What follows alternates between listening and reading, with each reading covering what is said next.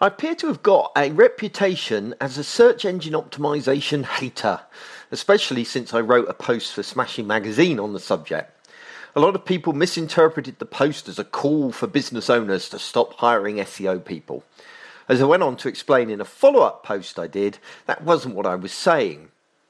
But because of the negative responses I received and the fact that they were so strong, I began to self doubt were my feelings that um, there was often more pressing areas to invest in than SEO unjustified. Could SEO really make that big a difference over just writing great content?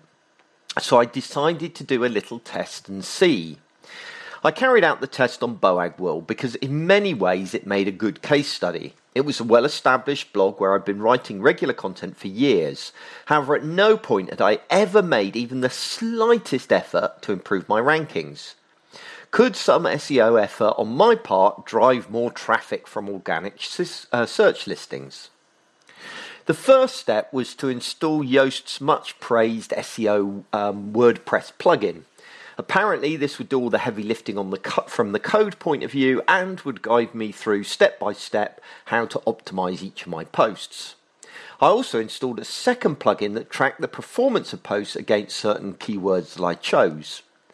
With these two plugins in place, it was just a matter of writing my posts and watching what happened. Generally speaking, writing posts was business as usual. There was, however, a couple of changes that I made. Once I picked my subject, I went to Google Keyword Tool and researched appropriate keywords to target. Once I'd picked a phrase that was sufficiently high traffic and low competition, I wrote the post as normal. On finishing the post, I would fill in the appropriate fields in Yoast's plugin that had been added to the bottom of my WordPress page. And these included giving the post an SEO friendly title, giving the post a meta description, and letting the plugin know what the keyword phrase I was using. The plugin would scan the post make some suggestions on how things could be improved, and I would go back through the post implementing changes where I felt they were appropriate. It was necessary to make some judgment calls over some of the recommendations because things like keyword density can make readability hard if overdone. However, I always endeavour to get the plugin's green dot of approval. After I'd added the URL and keyword phrases um, that I would be tracking to the tracking plugin, I sat back and watched. Interestingly, the experiment did seem to leave little doubt that these changes improved my ranking. I was able to rank in the top 10 on a number of relatively highly trafficked search phrases. Furthermore, looking at Google Analytics, I was able to see a slow but steady increase in the amount of traffic coming from search engines. In fact, there was an increase from 18,959 visitors in December before I started work on SEO to 24,886 by the end of April.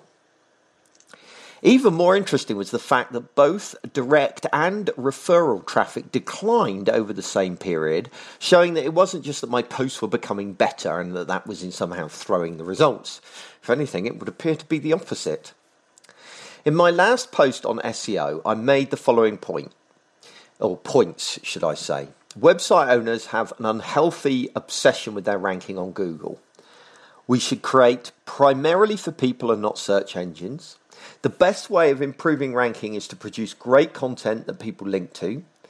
The great, uh, great content is produced in house rather than being outsourced to an agency that a good web designer can go a long way into making your site accessible for search engines, and that before you spend money on an SEO company, make sure you've got the basics in place first. Now, I have to say that I believe all of those points still stand. That said, this little experiment has proved to me that, presuming the basics are in place, SEO is probably worth the investment. The additional effort involved was relatively low, and the benefits have been obvious. So there you go. I'm admitting that maybe, maybe I was wrong. I guess the big question is will I still continue optimizing my posts for search engines now that my experiment period is over? And the answer, to be truthful, is yes, I will.